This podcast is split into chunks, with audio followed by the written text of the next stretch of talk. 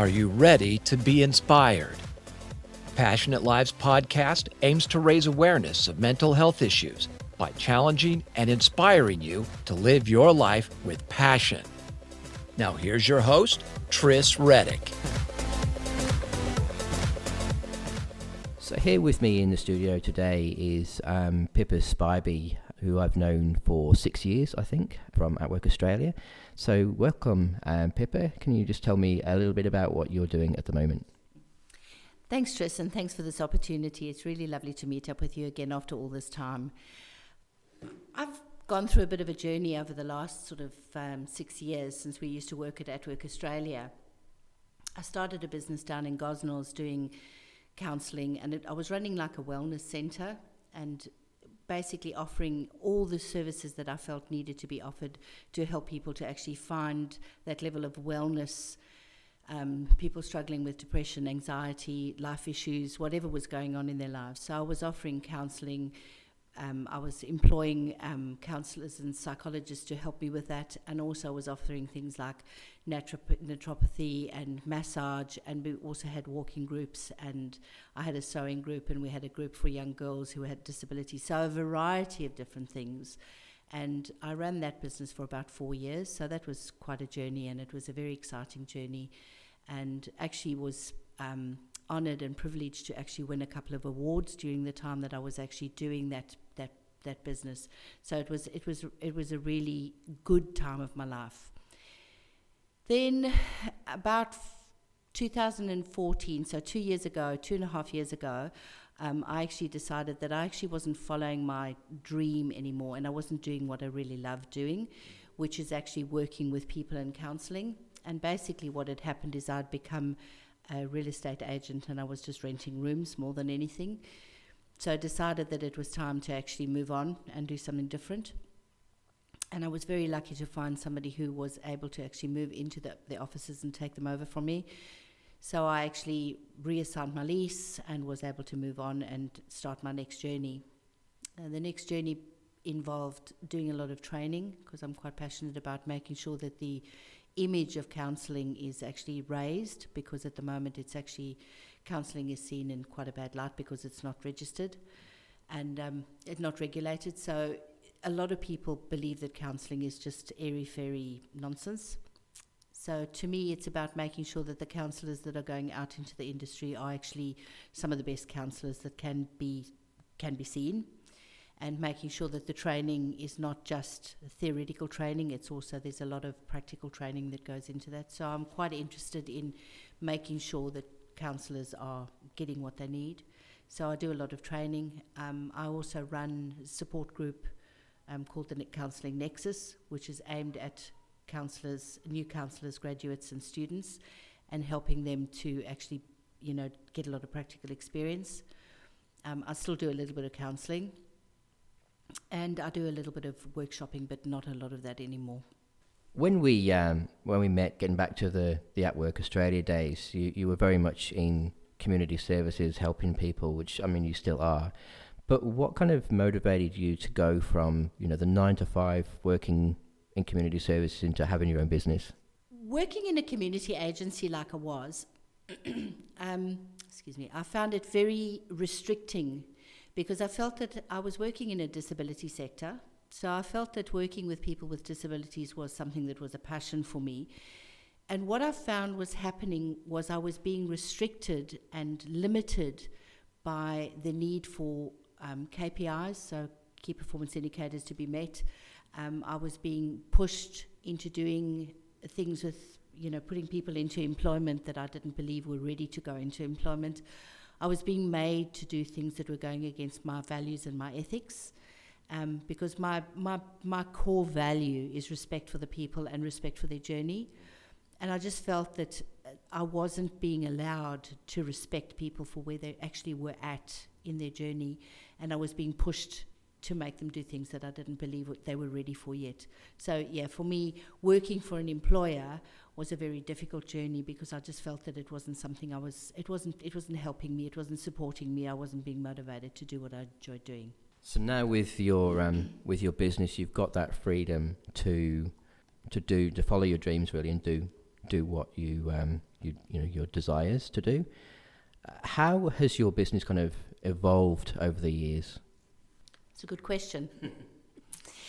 when I first started off going, you know, going into my own business, I went into my own business with this preconceived idea that it was going to be moonlight and roses and a very easy journey, and it was going to be fun, and it was going to be, you know, oh, I could run a business, no problem. I think it took about three months for me to realize that that wasn't the case. Mm. Um, after three months, you suddenly start realizing that the income is not coming in as it used to regularly come in. And that's a very, very scary place to be when you suddenly realize that you're not getting the income that you thought you were going to get. Yeah. I mean, in my original estimation, I was going to be earning like 140,000 within the first year. and um, yeah, that was very, very misguided, very misguided. And um, I also thought I was going to go from, you know, no clients to probably like 50 clients a month which also was a very misguided. So for me, um, going into business was a reality check.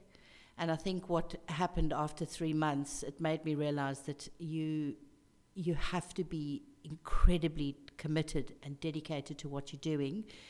You can't do it on a part-time basis. Like you, you know, if you do, if you work, you, it's a nine to five job, and you can close your door and go home at the end of the day when you run your own business, it's not like that at all. You live it, you eat it, you dream it, you sleep it. And I think that's where the danger comes in is that if it becomes so much of a commitment and so much of a passion, it can actually become a it become get, can get to a point where you can burn out, and I think that's a dangerous point. So um, I've kind of gone off the question a little bit, but you've overcome quite a lot in your life that's kind of led you to where you are today. Tell me a bit about some of the barriers that you've overcome. I think the first one for me was immigration. Um, immigrating to a new country is always, uh, well, I say always, but for me, it was a, it was a huge transition. You know, people used to say to me, "Oh, it's the same language, the same same weather, the same," you know. But the reality is, it's not. Um, the language is different, the weather is different, the community is different, the people are different. It is different, and I didn't realize that um, for me the process of, of grieving and losing my identity was a huge journey for me because I didn't, re- you know, I didn't realize that lo- immigrating was going to involve this incredible level of loss. And um, after the first couple of weeks that I was here, I just became, I, I couldn't function. And I didn't know what was going on with me because I, I was a person who was very capable. I was very strong back in South Africa. I was very um, able to do pretty much anything. Came to this country, and all of a sudden, I felt like I just I just didn't know how to get up in the morning. And um, obviously, you know, what you do is you go and see a doctor, which is what I did, and was diagnosed as being depressed, and was put onto medication, which was probably um, one of the worst things that could have happened for me because what happened with the medication, it just, and I'm talking about me totally, I'm not talking about anyone else here. Um, so I just want to preface this if you know if people are on medication, this is not to do with other people. This is my journey, yeah. and if anybody decides to go and follow my journey and what I've done, they need to get medical help and assistance before they actually decide to embark on anything like this. Um, so I was diagnosed with depression and I was put on medication, and I found that the medication dulled any emotions and I was able to kind of function. So I was able to get up in the morning and I was able to do what I needed to do. But I felt like emotionally I'd flatlined and I wasn't actually being able to um, animate or, or get involved with life as I would want to. After about four years, um, it really started affecting me really, really badly. Um, we moved from Kalgoorlie to Perth um, when we got to Perth, we actually, Martin was working, and my husband was working in Boddington. My kids were at school in Bel- uh, in Armadale. I was working in Belmont. We were living in Mundijong. It was just like my life was just scattered all over the place. There was no core of where I could actually create a, a, a base where I was going to work from.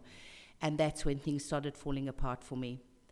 And um, it was at that point that the depression really kicked in really badly. The anxiety kicked in, and I actually became quite suicidal. I, I wasn't in a good place at all. I was I was pretty bad, suicidal ideation and thoughts, and And I had a doctor at that point, a wonderful doctor, who actually said to me that they wouldn't give me any more, they wouldn't prescribe more medication, um, just medication. Part of my treatment was to actually get counseling as well. And thank God for that, because I went through a journey of counseling. I was still taking the medication, but I was getting pretty intensive counseling. I started seeing somebody, I was seeing the person about one, once, twice a week initially, and went down to once a week and then once a month. And she helped me to understand that part of my journey that I was going through was actually the loss that I hadn't dealt with and the grief that I hadn't dealt with. And she gave me the opportunity to what I call properly grieve. And um, during that process, I realized that there'd been a lot of loss and grief in my life, which had actually impacted me. And I'd never dealt with it as loss and grief, it had always just been buried. So, through that journey, of being allowed to actually deal with the loss and the grief and grieve properly, I was able to actually then wean myself off the medication. And to this day, I still see somebody on a regular basis because I think depression, anxiety, loss, grief, whatever you want to call it, sadness, is not something that just goes away. I think that when life throws you curved balls, it kind of throws you back into that default setting again. And, um, and as a result of that, I see somebody on a regular basis. I still see a supervisor every six weeks. And um, he's a wonderful supervisor who helps me to deal with my counselling issues, but also helps me to deal with my own personal life issues when they come up. So, yeah, to me, overcoming those things, it's a journey. I don't think you ever completely are healed. I think it's like one of those things that it's always in the back of your it's always in the back of your being. And if, if life really throws you a curveball, you've got to be very, very careful that you don't go down that slippy slope again. You need to make sure that you have the support and the tools in place to help you with that. Thank you for sharing that, uh, Pippa. And, and I just think that when you're saying you're not, you're never really cured, it's always in the back of your mind, I think, once you've been through it. But I think that you kind of learn those strategies through um, talking to the counsellors. You learn strategies of how to deal with it to help prevent those things from happening again, even though obviously they might life might throw you curveballs, but you get that kind of education, I guess. In terms of other people who are, you know, thinking of starting up their own business, what kind of advice would you give to someone who is is thinking, of, who has a passion, who has a goal, but who might be sitting on it for a while because they're, you know, they're not really confident with themselves or for whatever reason? What advice would you give to someone thinking of starting up a business? I suppose the first thing is just do it. If you're going to start a business, just do it. The longer you think about it, the longer it percolates, the further further away it actually gets. You know, if you want, if you've got a passion and you believe it's something that you really want to do, just do it. But my advice would also be make sure that you've got the support that you need, especially if you're somebody who is suffering with some sort of mental illness or, you know, it, I don't want to call it an illness, but if there's some sort of wellness issues that aren't re- really where they need to be. So you're not feeling strong or you're not feeling like you've, you've got the inner capacity to do it. Get the support you need through a counselor, um, a life coach, a, a business coach, but find the support that you need and get really good, solid support to help you with that. Um, the second thing I would say is probably be realistic about it. It's not moonlight and roses. It is it is hard work. It really is hard work. And doing a business, there are going to be sacrifices that you have to make. I know that when I first started up my first business, um, the sacrifices that I made were friends and family. Now, with the business that I'm running now, um, I've, I've actually realized that friends and family are more important to me than a business. Business is a business. My friends and family are the things that are going to help me through. So I have consciously made time to spend with my friends and my family. And I think the other bit of advice that I would give is that there's two other pieces of advice on the sort of the other scale. Don't be afraid to do something because you're afraid you're going to fail. To me, failure is not an issue. Failure is an opportunity to learn. So if you do something and it doesn't work, just pick yourself up and do it again and try something different.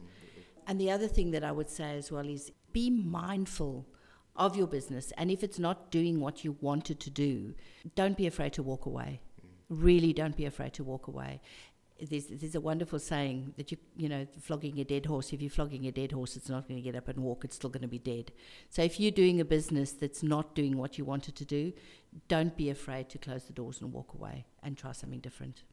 Mm. That's uh, great advice there, Pippa. And, and what does the future hold for Pippa Spivey and for your business? I think I'm a serial entrepreneur. I think I'm the sort of person who, if a business opportunity puts itself in front of me, I will always see it as a business opportunity, and I will always see the, the, the, potential of turning it into a business. Um, I drive my family insane because I'm always going, oh, here's another business. At the moment, I'm still doing Pippa Spivey um, as a business. So that's where I've got the counselling and the mentoring and, and working with students. And my focus has changed a little bit. In, in, instead of working just with clients, um, I'm actually working with students and helping them to become better counsellors. So for me, my passion now is in the teaching side of things, is actually educating people to become the best counsellors that they possibly can be. And then the second second avenue that I've opened up, I've actually opened up a little online business called Tiny Little Stitches. And it's it's doing another passion that I have, which is sewing, which is you know it's like polar opposite to the counselling side of things and the teaching, but it's it's another passion that I have, and it's something that I enjoy doing, and it's it's almost it's like a business, but it's an outlet. So yeah, and just enjoy your journey. If you if you don't, I don't know, if you, if you don't enjoy what you're doing, why are you doing it? If you enjoy what you're doing, go for it. If you don't enjoy what you're doing, do something different. Change. Don't be don't be afraid to change. That's a good point to end on there. Thank you for joining me today, Pippa. And uh, if you want to find out more information about Pippa Spivey and what she does, or the um, the sewing uh, online uh, website there. The links are on, at the bottom there, so just um, have a look at the website and send her an email, have a chat, um, and see how she can help you. Just to end, Tris, I, I, suppose the other thing is that I'm I'm always open to talk to people, and if anybody, I mean, coming from a counselling background, if anybody's finding that doing what they're doing is really wearing them down, give me a call. Let's have a chat. I've been there, done it, I, I kind of been on that journey and I can and I'm happy to help. I'm happy to support. Thank you very much for joining us today, Pippa. Not a problem and thank you for having me. You have been listening to the Passionate Lives podcast with Tris Reddick. For more information on what we do, check out our website at passionatelives.com.au or send us an email to admin at passionatelives.com.au.